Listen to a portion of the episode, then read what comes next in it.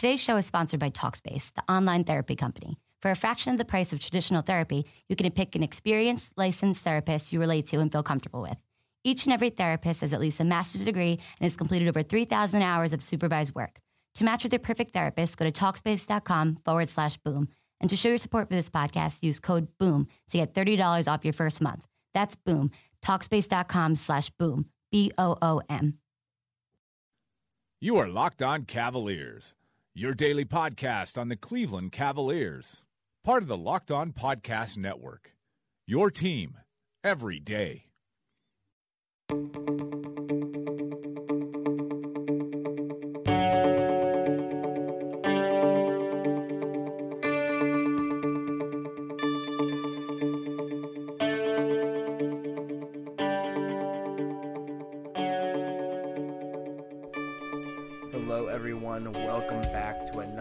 Episode of the Locked On Cavaliers podcast. As always, I'm Chris Manning from Fear the Sword and the Step Back. Joining me today is one of my colleagues from the Step Back. He also writes at Bourbon Street Shots, which is ESPN's uh, New Orleans Pelicans blog, and Bright Side of the Sun, SB Nation's uh, it's the Phoenix Suns blog. It is Brandon Brandon Kleen. Brandon, how's it going? I'm doing well. I Uh, butcher your name actually? Is it Brendan or is it Brendan? It's Brendan, like Now I- E. Yeah, this is guys. This is what happened. I, I put your names, but I apologize. I got the name right now, but we'll, we'll move forward from that early mistake. Kind of kind of like the Cavs. We're here to, today to talk to him about uh, PC for Fansided. I along with I believe Blake Murphy from uh, Raptors Republic uh, and the Athletic, and, and a bunch of other uh, much smarter than me people uh, talked about the playoff rotations for a lot of playoff teams. Um, and it was a really interesting. piece. You should go read it. I'll make sure it's in the bio of this podcast description of this podcast, but. Uh, can you just give us a quick description of, of kind of what you were hoping to accomplish with that article?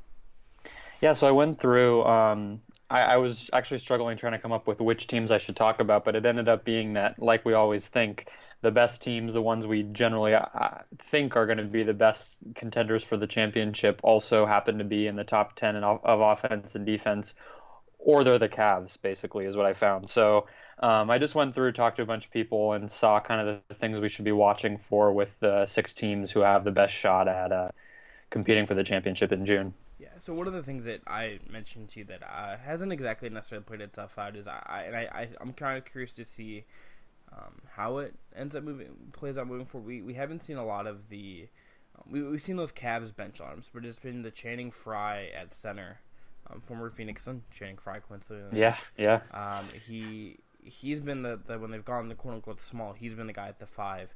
Um, when we've seen Kevin Love at the five, it's been for a few moments. We haven't, and we've seen some Tristan Thompson when Lue will do the offensive defensive switches. Um, but we haven't seen them like go. I think like uber small. Like I, they maybe thought that we haven't seen any LeBron at the five either. Um, but it, it's kind of interesting too. Like the, the nine guys that the Cavs have gone with has been their normal starters. Um, now Jarrett's back. Korver, um, Channing Frye, Deron Williams, and Richard Jefferson. Um, Iman Shumpert obviously played in game two, but w- for you, is anything about the, what the Cavs have done? Of course, Shumpert ended play, and played a lot in game two. Um, is there anything with, that the Cavs have done surprised you, or is there anything that stands out to you as particularly interesting? Yeah, I think there's two things. Um, the first, I mean, as you said, it's it's Shumpert. I was just surprised, um, just because I've I've always thought of the Pacers as a team that has a strength on the wing. Um, CJ Miles obviously has a little story now because of the taking the shot at the end of the game, but he's a talented player. and, Monta and, Ellis. and an ex Cav who Tyronn Lue like three times in one uh, media availability called him a Cavs killer. Well, there you go. Exactly. Yeah. Yeah. So I mean, and then I mean, Teague is a is a shooter who does a little bit different stuff than most point guards. You you don't necessarily want um, Kyrie on him. Uh, I just thought it would be an interesting matchup, and that Shumpert would have value in a series like that.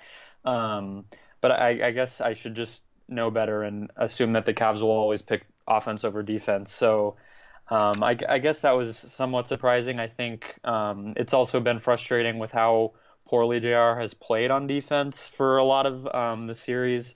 To see him have to get injured for Shumpert to get a legitimate chance. Um, I know that some of that stuff is a team that's been together for so long has a rotation; they're going to stick to it. But um, the other, the second thing was um, not seeing. Yeah, like you mentioned, it's been Frye alone as the the big man with mostly Jefferson kind of playing the nominal power forward um, on the bench. We haven't seen any of the Love Frye combos for you know too big a stretch. It's pretty much been starters um, and bench, which um, I guess I was just maybe assuming it, it, might be a little more creative. I thought that the Pacers posed a unique challenge, but maybe I'm overthinking. It's a two and a seven seed, so you know it's not like the Cavs really have any reason to be too terrified of the Pacers.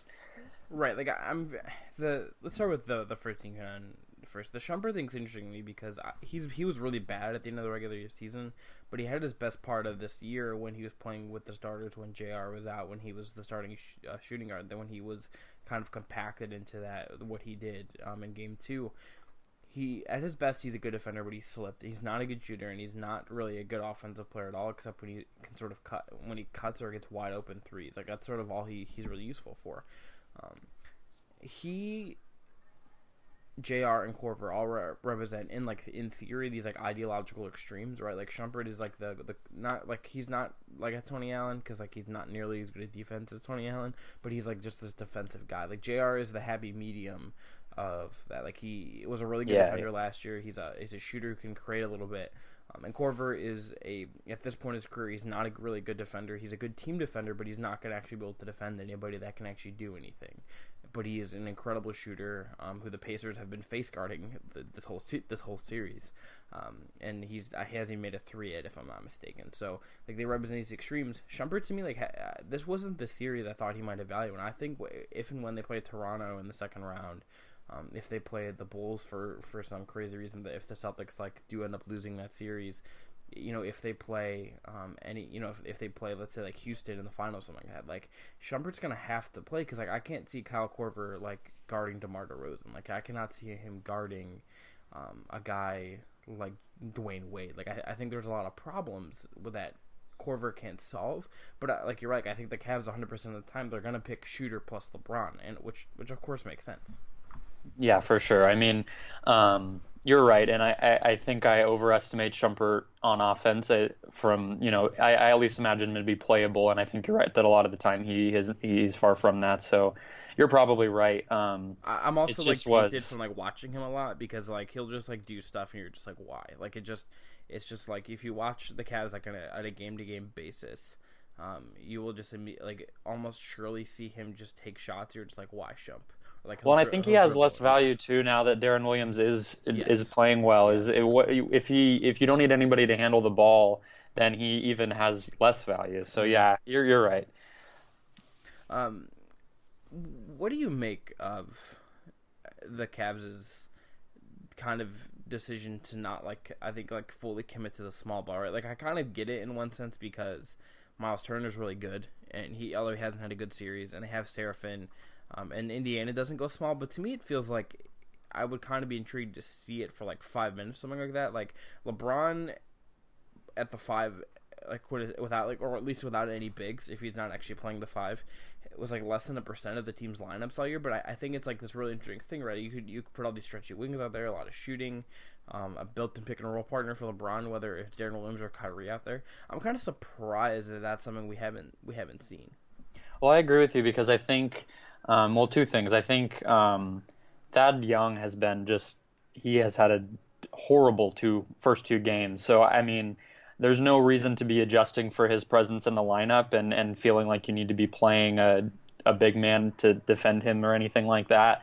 Um, you know, they should be treating the Pacers starting lineup as something that they can take advantage of. I don't think they need to match up with it as much as they have been. Um, I also think that the, yeah, like you're saying, the Cavaliers have a complete advantage that for something for five minutes, LeBron's going to be able to hang with Miles Turner. He's going to be able to clearly hang with any of the backup bigs that the Pacers put in there. So, you know, the playoffs, why not? I know, you know, LeBron's minutes are a whole other thing, and maybe they're not trying to do that and overexpose him and ask him to do something like that. But I agree for a few minutes, if it's a 15 to 5 run, that's the result of it. It seems like something you have to at least try, but again, these the the Cavaliers. I mean, something I've been strict, struck by the you know if they're the first two games is whether or not the games have been close, which they clearly have. The Cavaliers aren't playing like a team that's afraid of the Pacers. You know. No, I mean like it. It reminds me a lot of the uh, last year pay like maybe not maybe not quite the Pistons series or quite the Raptors, but something like that where they're they're clearly playing a team that they think they can beat and they sort of know that they're going to beat. I'm like LeBron. I don't, I don't know if you saw this, but he was like saying, "Oh, why am I not at Coachella?" Like yeah, I saw like, I saw that which today. Is, which is like an incredible like LeBron James troll job, you know, like it's an, especially like, because the games have been decided by like a combined ten points or something. Like it's not like it's been a breeze, but I I just don't think they have respect for the team, and No. something like that is like a you know they're not breaking the glass on the fire extinguisher. If that LeBron offensive juggernaut lineup is something they go to, it's probably not going to be against the Pacers. Yeah, like this is something, and we're gonna get into this. Um, but I kind of like wonder how much like the Cavs like. Like I, there's a lot of very smart bas- people that are smarter than me about the game of basketball that like are, are kind of like wondering, okay, the Cavs have to play defense if they're going to win a title. They have to do X, Y, and Z if they're going to like repeat. I just like, don't know if they're actually going to like show that right now, right? Like that seems really like dumb, and I, I think there is a certainly a ceiling on how good they can be on defense with their with their roster construction, um, because not like they don't have they're not like loaded with plus defenders. They're not loaded with guys who are going to be really gritty or like you know or, or uber athletic, and you can mold into in defenders with in smaller roles like there's going to be limits but like i don't think like how they're playing against the pacers is like a really like good indicator of like what they're going to look like if they do make it to their third straight finals. Like the Cavs' offense right now like they're running you know a lot of pick and roll like a lot of 1-3 pick and roll or 3-1 pick and roll with Kyrie and LeBron like and they're getting love post ups like they're just exploiting mismatches. They're not like committing to some of the stuff we we necessarily saw last year like deep into the playoffs. Yeah, and I mean I don't I don't know if if the Lue hidden defense thing is even gonna I, I have no idea what's going on with that. I think that's a whole separate conversation about coaches being ridiculous people. But but I think I mean I think that um, this gets to the the main thing that I did want to talk about that I do did notice that um, you know I like you said it's a different perception having your point of view seeing the games day in and day out but I maybe it was just the playoffs last year I have this big um, built up fascination and, and I really like Tristan Thompson's game but um, I think some of the weirdness on defense in this series, you know, letting a team like the Pacers, who, you know, they have talent, but they're not somebody who should be racking up point totals in the 110s. Um, Thompson hasn't been the safety valve that I always, you know, expect him to be when I turn on a Cavs game. Um, you know, there. It, it's weird though because I don't know how to necessarily adjust for it because there's plays where suddenly the ball's kicking around and Thompson's running out to the three point line to contest a shot. You know, it's which clearly should not be his job, but it's like sometimes it feels like he's the only guy that's, you know, hustling or, or focusing on defense at all, which makes it really hard to judge or, you know, what, what the other guys are going to start doing once the games matter a little more. Yeah, 100% agree there. And we're going to get that more in one second, but uh, take a second to let our listeners know uh, today's podcast is brought to you by BetDSI. Dot e. That's betdsi it's a betting company. They have over 20 years in the business. It's a top rated sports book. Uh, you can look it up on any sports review site. They're going to be highly highly rated and you're not going to have any problems with betdsi um, right now this they are they have a great mobile product easy to use from anywhere. They have live in-game wagering. You can make plays throughout the game and events. Like if you're watching a Cavs game, you can bet on it throughout the game and keep having fun and, and keep betting and trying to win a ton of money. Uh, they have great customer service that's available 24 7, 365 days of the year.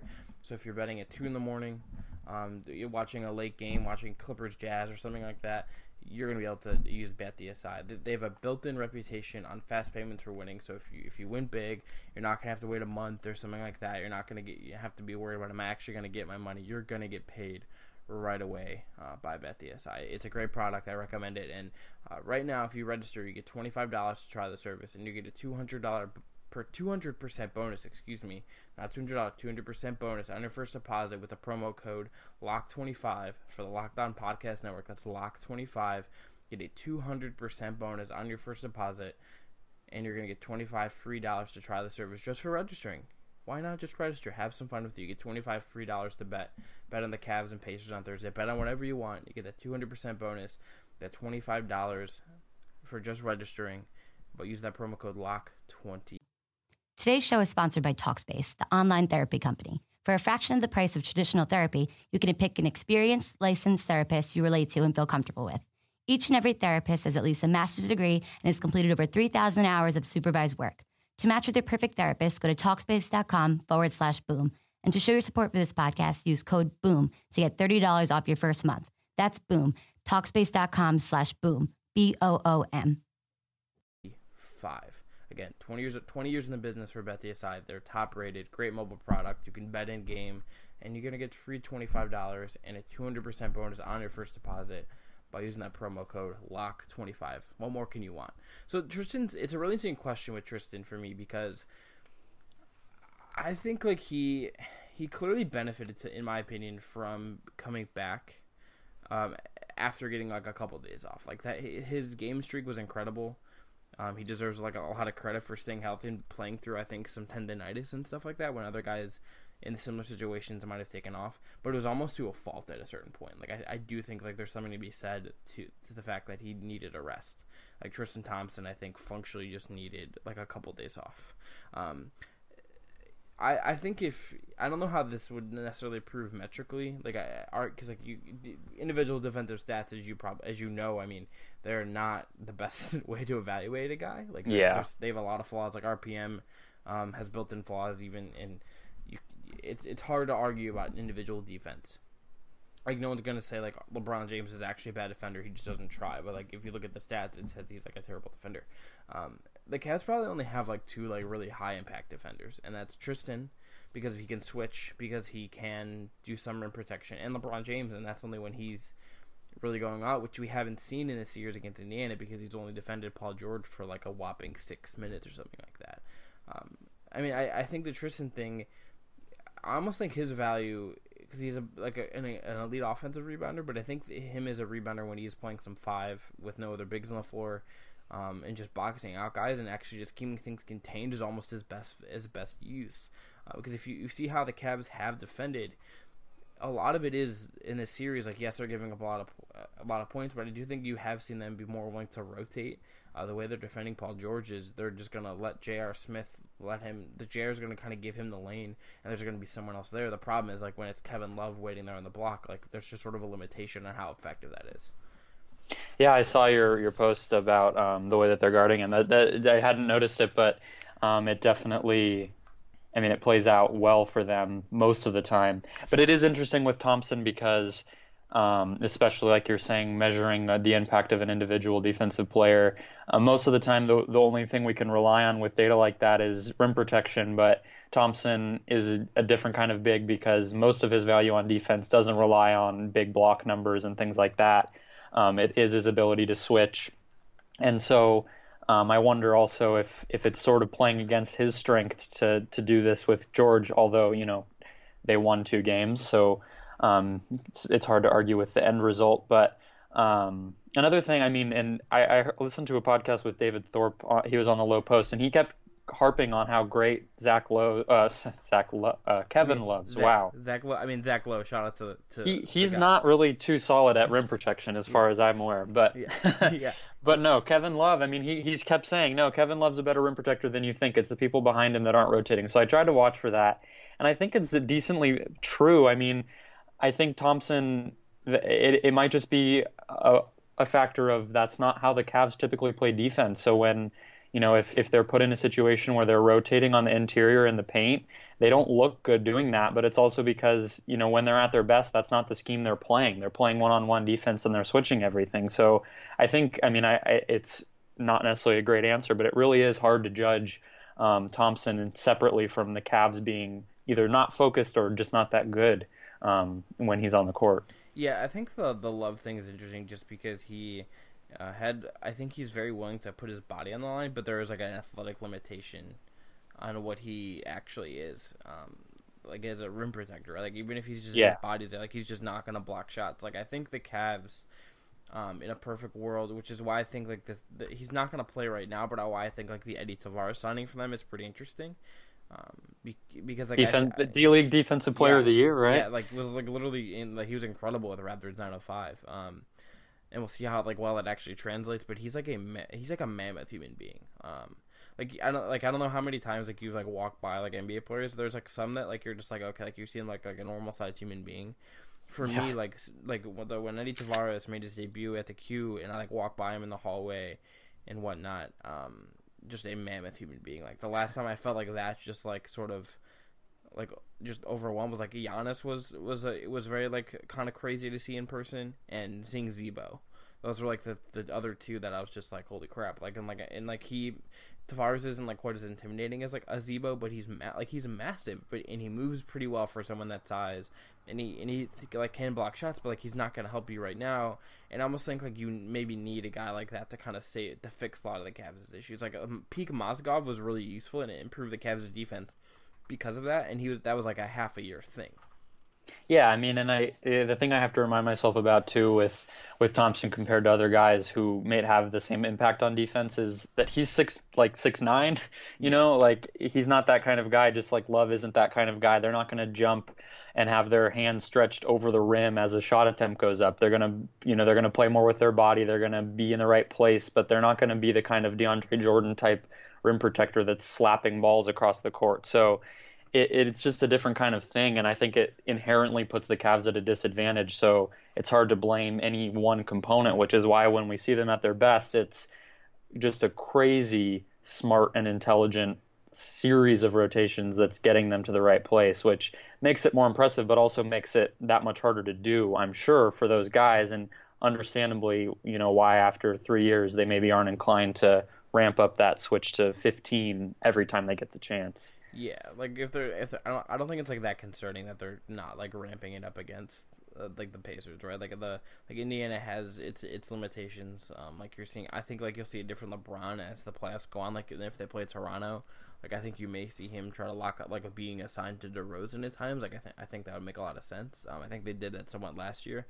I, I do think though it's like interesting. Um, that like I think like whatever lineups they end up using like I don't know if they can escape the fact that they're going to have defensive issues. Like I'm, I'm a big like proponent that they, I think the Cavs are probably going to like smoke through the East. You know, like I don't think Boston actually can beat them. Um, like I don't think I think Toronto could give them a good series. I think Washington could as well. But I don't know if any of these teams like actually can beat the Cavs. I really just don't think so. But at the same time, like if a team like Washington, for example, let's say Washington in the Cavs playing Eastern Conference Finals, Washington has like a guy in John Wall who's like kind of built to really make Kyrie's life suck because he's gonna put Kyrie in his heels and Kyrie is not this like uber athlete um, in terms of being able to like adjust and like he when he works hard he can get in your way but it, that's not gonna necessarily work against a guy like Wall who's so fast. Um, it's harder to like play Korver when Bradley Beal's probably gonna play 36 minutes, right? Like yes, they, they don't have an answer for LeBron James, but like the Cavs are gonna have these issues where like they might have to like all gun teams and that's like a, not exactly like an ideal um, situation. Like we we all know the stat. Like no team that finished outside the top ten in defensive rating has won the title. The Cavs were like right there last year, and it was just I think like just kind of like a lot of patchwork stuff. And I sort of don't know if they can necessarily hit those same levels this year. Even though like anyone who actually will like te- if anyone actually tells you like Matthew Dellavedova is like a better fit for the Cavs than Kyrie, like they're crazy. But like like trust like people say yeah yeah like but like like Delly like is like functionally like a, a, gonna like be more different on defense because he's not gonna do what Kyrie does in offense. Well, I think one of the things that uh, you mentioned, Wall. I think that's the exact kind of player that worries you if you're if you're wondering what the Cavs will do because.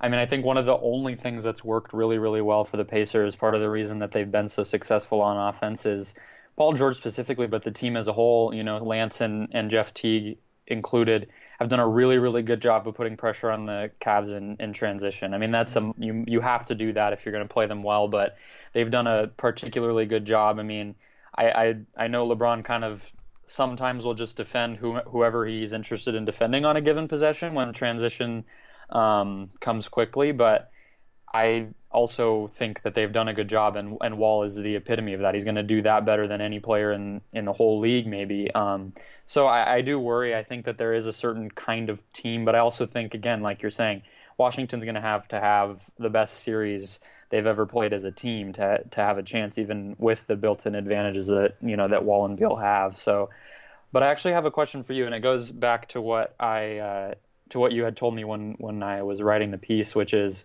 you at that point it was like you know the beginning of March, right as Smith was coming back and Korver was coming back. Um, and it was uh, the thing going around was that this these players haven't been healthy at the same time because Love was hurt and Smith obviously missed a bunch of time. Do you think that there will be a point in time when the best five people in a given matchup or just overall are going to have struggles because they haven't played together that much this year, or do you think it's just it's been three years outside of Korver, so it doesn't really matter? I think that could show up against Golden State. That's sort of where I like a team like Golden State, a team like San Antonio, perhaps a team like not necessarily Houston. Um, like Houston and how potent that offense is. I think could be interesting for the Cavs, and if that happens. And I guess it could happen against Washington, right? Because I think if you look at the, like even if you just look at like the the the, the data versus half court and, and transition defense for the Cavs, they're like a lot better when they can actually set up and and kind of like work and communicate like that. And you're, I think you've seen them in the Pacers series like talk more than they, they might have in the regular season. I think that's something we've seen. But I think like when you're in transition, so much of it is like just kind of knowing where other guys are going to go, right? Like if you don't know if like Jr. is not like we've seen him out of just hilariously out of position. Um, I will send you these like clips that I, that I made from this like the Denver game. Do you remember that? I don't know if you like watched that game, but like when they got like throttled in Denver. I, I, I don't think I watched it. Okay, so like they, they they go to Denver, and Denver, of course, like because of Jokic, because of Gary Harris and Jamal Murray and all these guys, like really really good offense. Um, highest offense out of, out of any non-playoff team, like best in the league or something like that since like mid-December. Um, like just you know, Jokic himself is incredible. There's yeah. all these clips in this game of J.R. Smith where he's not really defending like you know like an, a super good scorer, right? Like the, the Nuggets don't have like that, didn't have that type of guy this season. He's just hilariously out of position. And like there's one instance where uh, J- Jameer Nelson just like cooks him off the dribble. He um, like makes a pass, and Jr. Just, instead of like realizing he should have like rotated to the back, I'm like, I think it was Wilson, it was Gary Harris or Wilson Chandler, it was one of the two. He just chased uh, Jameer Nelson the other side of the court, and then like realized he should have doubled back. And there's just like stuff like that where it's like you can't do that type of stuff. Like if you do that against Golden State, like they're like you're gonna be leaving Kevin Durant open, or you're gonna be leaving yeah. like Klay Thompson open, and like that's when you just well, that's when you're screwed and if that team's playing fast, like if goal, if if it's not maybe like the risk of it isn't necessarily is like bad against like Washington, right? Like as good as John Wall and Beal are, like leaving Otto Porter, although he's like a been like a really good shooter, isn't like as bad or as problematic as leaving open like a, like when the Warriors go death lineup and it's like oh we left Klay Thompson and Kevin Durant open, like it's just not as big of a problem. But I think it could. Um, cause a problem for them. I but I wonder if like I, I let me ask you this as a kind of a follow up to this. Do you think like that or the just the inherent like limitations of their players is going to be a bigger problem? I think there's a, a certain aspect. I mean, I, I do think that we will see uh, to put a cap on the will they won't they get better sort of question. I, I mean, as an outsider to a certain degree, do I do think obviously there is a, a next level for them. Um, but I, I think part of the thing with the East is why I believe, like you do, that they'll have such an easy time for the most part getting through it is there's not also you're talking about you know the Wizards and the the Warriors are two good examples of how different two teams can be because the the Wizards while yeah Otto Porter is going to make a corner three if you leave him wide open and Beal and, and Wall can both put pressure and, and make a shot um, there's not any other team in the East that's going to be able to go small as effectively as Golden State or Houston could. Uh, that's going to, you know, put a different kind of pressure on the Cavs than they're used to to have to play a lineup that maybe isn't as comfortable together or have to go to some crazy measure like moving LeBron up and down positions or things like that, having to rely too much on Kevin Love at the five on defense when you need his offense in that spot. Those aren't decisions they're going to have to make against any team in the East unless you know they one of those teams brings it to some level we haven't seen yet. So I think yeah they're going to have a bigger problem with the limitations of those guys when a matchup forces them to go small. I mean we haven't really seen San Antonio Cleveland ever in any legitimate matchups that matter, so it's hard to imagine that kind of thing. But I don't imagine like a team like that's going to really push the Cavs too much because they have a guy who's going to be able to stop Kawhi Leonard. You know what I mean? I worry yeah. much more about teams that force them to adjust than teams that you know just do what the Cavs are expecting really well. That's not too difficult to to plan for. Yeah, I, I agree because I think like the the thing like people harp like Kyrie is not a good defender. Like I'm not gonna sit here and like tell you like that Kyrie like is a good defender because he's just like he's not. But like teams that I think cause the Cavs the most problems are one that can like turn the the problems like they have with like the, they create by attacking Kyrie into something like more like systematic. Like if if if Stephen Curry cooks Kyrie off the dribble, and the Cavs have to like adjust to, to Curry because he's you know a two time MVP and just an unbelievable player. Like it's if Klay if it's Klay Thompson like coming like like as the safety valve like that's a lot harder to deal with than if like John Wall like beats you or something like that. Like I, I like there's just like another degree to it. The Spurs are interesting because like LeBron and Kawhi would like almost like sort of like like push each other. So it's like is is like how are they going to deal with Aldridge? Um, you know, is Dedmon like you know impact Love in a meaningful way? And like the Spurs don't go small, like they just don't do it, which is like I kind of get why.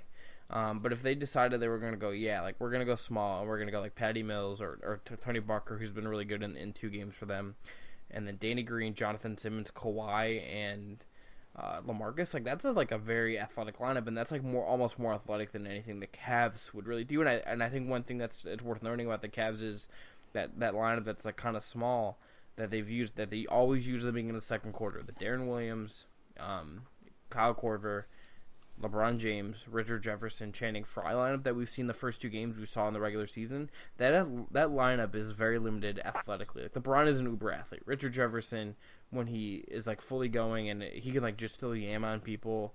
Um, but like Channing Frye and Kyle Korver are like very limited ath- athletically, and Deron Williams is like has been is good and, and flashes of doing some really impactful things, but he's not like a high level athlete anymore either. And I and I think that sort of matters too. Yeah, I think you're right. The Spurs thing was what I what I talked to uh, Matthew Tynan about for the piece as well. Was I mean, is there any chance? I mean, you're seeing it again. It's a it's a similar situation with what the Cavs. They're not going to pull out all the stops against a team that's not intimidating to them. The Grizzlies cr- clearly don't worry the Spurs, but you see a series like that where they could clearly take an advantage and just say Dedmon's going to play 30 minutes Marc Gasol and Zach Randolph, good luck stopping his rim runs every possession down the court. Dedmon doesn't score, but he would in that situation if, if Popovich decided that's what he was going to go for. Instead, they're playing Marc's brother, and they're just matching what the Grizzlies do. So, yeah, I think that. Um, I mean, that's a, a, sidebar about the Spurs, but I, I it, it leads me to the bigger point of why I'm not so worried about.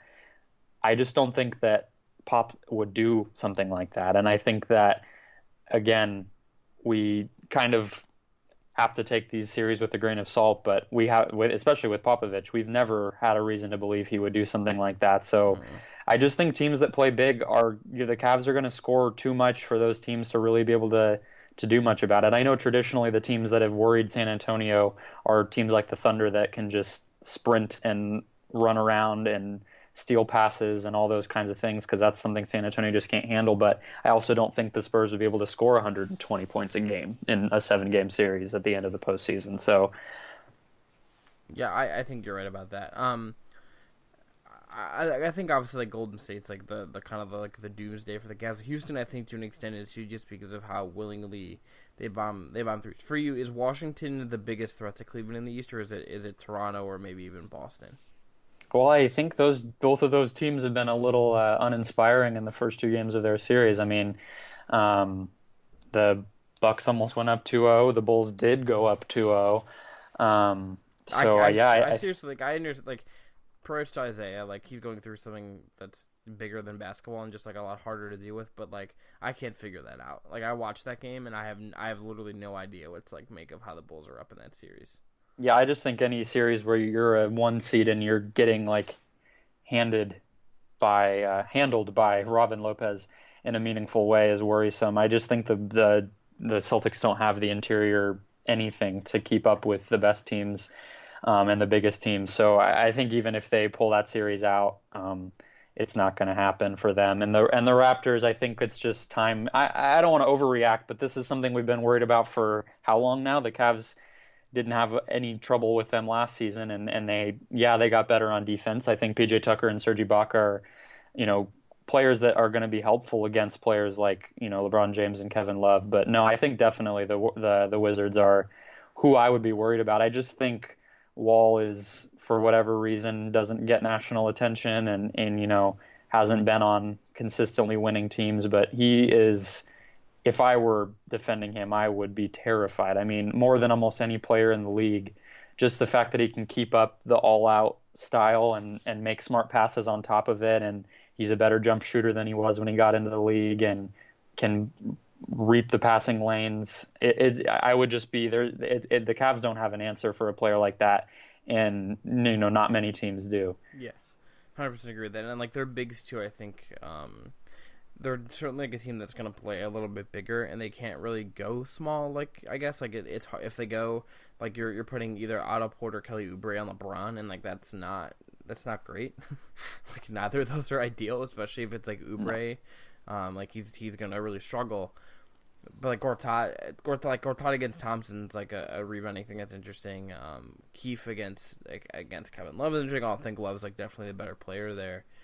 I, I think there's like some interesting things, and, and I think the Wall thing is, sort of important. Let me let me ask you this, and then I kind of want to we'll wrap this up.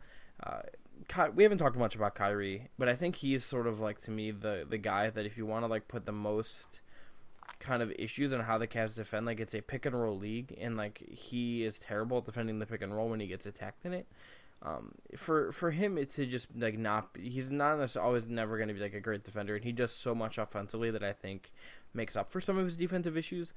For for you, do, if he, if he just plays like with like effort, or at least just like is kind of playing hard like he has in, in certain games so far in the playoffs, would that be enough for you to maybe like change what what he like sort of is considered as a defender? Like, what what do you think it would take to kind of shift what people think of him on that end? Because I I kind of can't figure that out. Well, I think that the thing about the Cavs that makes it, I think, besides the fact that they're you know the defending champion and they have the best player in the league that's going to br- bring its own form of attention but i think part of the reason that their defense specifically i mean it's easy for even you know any fan that turns on the game because when the Cavs start to struggle on defense that picture is guys running around flailing their arms pointing to offensive players you know things like that that make it pretty obvious and and it, it, I'm assuming pretty embarrassing for the players on the court to have it, those mistakes happen. yeah, you're right. It never looks good. Like it never exactly. Like, it, it never is just like some like Paul George. Um, like has had some like really big moments in this in this series so far, and it's like he just he just like they don't track him, and it's like why is Paul? Well, how did you leave Paul George? Like how like did you open like not for three? You yeah. know, like yeah there's no reason, there's no excuse for that. Yeah. So I think that's part of the problem. And Kyrie, uh, you know, even on simple actions like a, you know, like a slip screen, something that Golden State runs all the time. It, it those things, it, it's either, you know, it's a combination of. Um, obviously, we don't know what's going on in his head, but from from watching, it's a it's a combination of the the lack of speed and agility to to maneuver the way he needs to, and you know, occasionally just lapses in in focus where he's just not paying. He's not. He's not trying to get to the right guy. He's just in the wrong place. So I, I, think that half of that equation can be solved by greater focus. But I think you're right. I mean, less about whether he's mitigating his defensive struggle with his offense. It's just hard to ask that out of a guy, you know, mm-hmm. to, like to matter does, so, much so, much on, offense. offense. Yeah. Yeah, and especially those minutes without LeBron. Um, those have been pretty impressive in the Pacers series, I think. Um, and I just, yeah, I, I, don't know how much you can really expect out of that guy who's already at a disadvantage defensively um, and is being asked to do so much offensively. Maybe the key then is, you know, a, a big series from Love, a bigger series than we're used to. But I, I think that's that's probably not in the cards either. So I, I don't know. I think it's just going to have to be something they, they live with, to be honest with you. And Williams isn't too much of an upgrade either. He's probably he's a downgrade. So yeah, he yeah he I think he's definitely a downgrade. Um, especially because like when you're playing with Frye, like it, it just becomes not great. Like the, one of the lineups that I think like the Cavs could use, like and you mentioned this like way back at the beginning of this podcast, like Thompson and Shumpert like could be a good in theory like a good defensive lineup, but you can't really play them together. Like it, it just kills your spacing. It, it, dares teams to leave two guys to leave at least one guy in Shumpert completely unaware.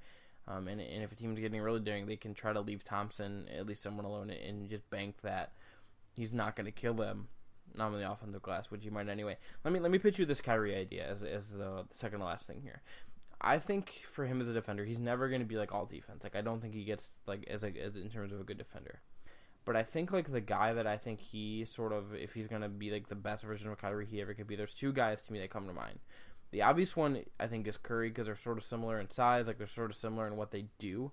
And Curry's not like a lockdown defender either, but he works really hard and he and he's a smart team defender. Like that's what he is. The other guy is Harden. Um, I think Kyrie, like in a lot of ways, like has sort of the same like ability to like body to have body control and like sort of dictate pace in the way Harden does. Like I think they're like he's not quite as good at it as, as Harden is, but he has similar similar things. Harden is like not a good defender, but he does so much on offense, and he just like this year and two years ago when he was the runner up in MVP, not last year when he went back to being mad at Harden, um, and just like the worst defensive like star in the league. He just like at least does like enough where it's like guys aren't getting easy buckets. I think that's all Kyrie needs to do and I think if he did that for like one regular season, I, I generally think people would like think differently. I kind of just would like to see what would happen if like next year, um, Kyrie comes out and he, you know, he's not like a good defender, but he just like works around screens and like isn't dying on them all the time. And I, th- I feel like that would just like go a long way if you build that up over like 40 games, and then you know if it slips a little bit, it slips a little bit. I think you're right. I think the first couple games of uh, the finals last year. Um, I think he's a guy who can he he's he can generate steals if he's focused and if the games matter enough. Um, he has the on ball, eh, you know, he's not a tall person, but he does have, like you're saying, he has the body control and the, the size to, to be a pesky defender in that way. I think if he's engaged, he's going to at least be able to do that. Um, and that's a skill that uh, you know certain players don't have. I mean, Isaiah Thomas, like as an example, there's just certain players who won't ever be able to body up on a guy or be able to control, um, you know, a ball handler on their way to the hoop. So I think that's a, a something he can do better with. Um, so I, yeah, I, I also think he's probably pretty th- thankful that Damian Lillard's in the league because otherwise he'd be the worst uh, star point guard, offensive point guard at defense in the league, but Lillard exists, so Kyrie doesn't have to worry too much. Okay, well, let me ask you. This is this is interesting. Kyrie gets like I think like maybe I'm like just more aware of it because like I, I consume like a lot more Cavs than do like Blazer stuff or something like that. I kind of think he gets like a worse rap than other guys though. I don't know if that's like me being like sort like sort of like too close to like one specific situation, but like I don't necessarily think like a guy like Lillard or a guy like Isaiah like necessarily gets like like critiqued as much for it or it's like labeled as much as dude is that am I wrong in saying that or no? I think that it's just because the Cavs are com- going to compete like for a championship profile, yeah. every year. Yeah, but I also think I mean to- a guy like Thomas gets a pass because he's as tall as I am. And, and I mean, you know, he's been he's been like just unreal this year. Yeah, well, that too. I mean, and then Lillard is yeah, he's on a team that barely cracked the eighth seed and is probably going to get swept. So I, I just think when you're on a team like that, you just get more is expected of you. I think that's. I mean, I, I don't get. I think it is overblown to a certain degree. There's so many other things to focus on. The amount of like Kyrie hit pieces is a little strange to me, considering he's not even the best player on his own team. But you know, yeah, I mean, like, look, like we're we're never gonna get out of the Kyrie like analytics said Kyrie's bad thing. Like, I feel like that's just like, like I don't know. Like, I just like see what he does on offense, and I just can't like think it like that that guy is like not useful. That's sort of like what I think. You know? Yeah, we're on the same page. I agree. Yeah. I, I, think it's all weird. Yeah, it's super weird. Uh, basketball, basketball. I mean, people really people, basketball's weird. Um, let's let's, let's wrap it up on this last thing. The Cavs in a in a tight game. Um, based on what you've seen, based on what you know about the team, what do you think their like lineup? If they need to like win a tight game in the finals, let's say against Golden State, what do you think the lineup they should turn to is? Huh. I think LeBron at the four. I mean, you go back to the time when they actually did that. Is eh, the last possession, and and Love somehow pulled the best defensive possession of his entire life out of his pocket and decided, you know, he was going to do it. Which you know, you you can't. There's that that's gonna that clip is gonna play forever. And anybody who talks in 20 years about Kevin Love's defense, there's going to be some kid with a GIF of that possession saying, "Well, look at this," you know. So I think it's possible and I think at the the highest levels, it's it's going to come out more. So I, I mean, it would be Kyrie, JR.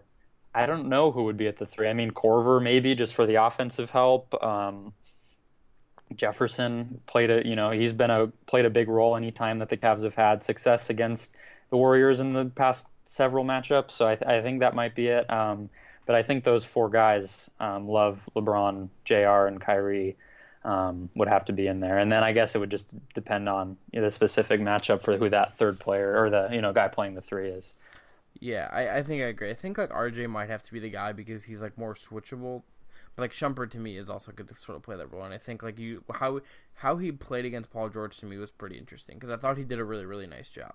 Like I thought he was physical, like I thought he was engaged, and like that's all you sort of need out of Iman Shumpert because if he's dribbling, if he's shooting, like that sort of uh, isn't isn't great if you're the Cavs. You don't want him on Shumpert actually like, doing stuff. Yeah, I think a guy like you know if it's Kevin Durant or someone like Kawhi Leonard, somebody like that, then whether you know LeBron might take that matchup if it is an an end of game situation anyway, but Jefferson's going to be better for the bulkier guys. Whereas you know I think Shumpert's a really pesky defender. I think yeah he he, he kind of got in George's head more than anyone had been able to. Um, made George give up the rock a little bit and mm-hmm. whatever. So yeah, it was. It, I I think that they should go to it. I don't know if they'll have a choice. If if Smith can't play, you probably would know better than me what that status is. But yeah, I think he, it was really interesting because like he said he he could have played, but they they held him out. Like he said after the game okay. to like a bunch of media that was there, like that he that, that had like tracked him down um, while some pressers were going on, uh, that he he could play, which is interesting to me. But like. I kind of think like they went nine man. Shumpert didn't play in game one. I, I kind of wonder if like you have to maybe go that ten man rotation.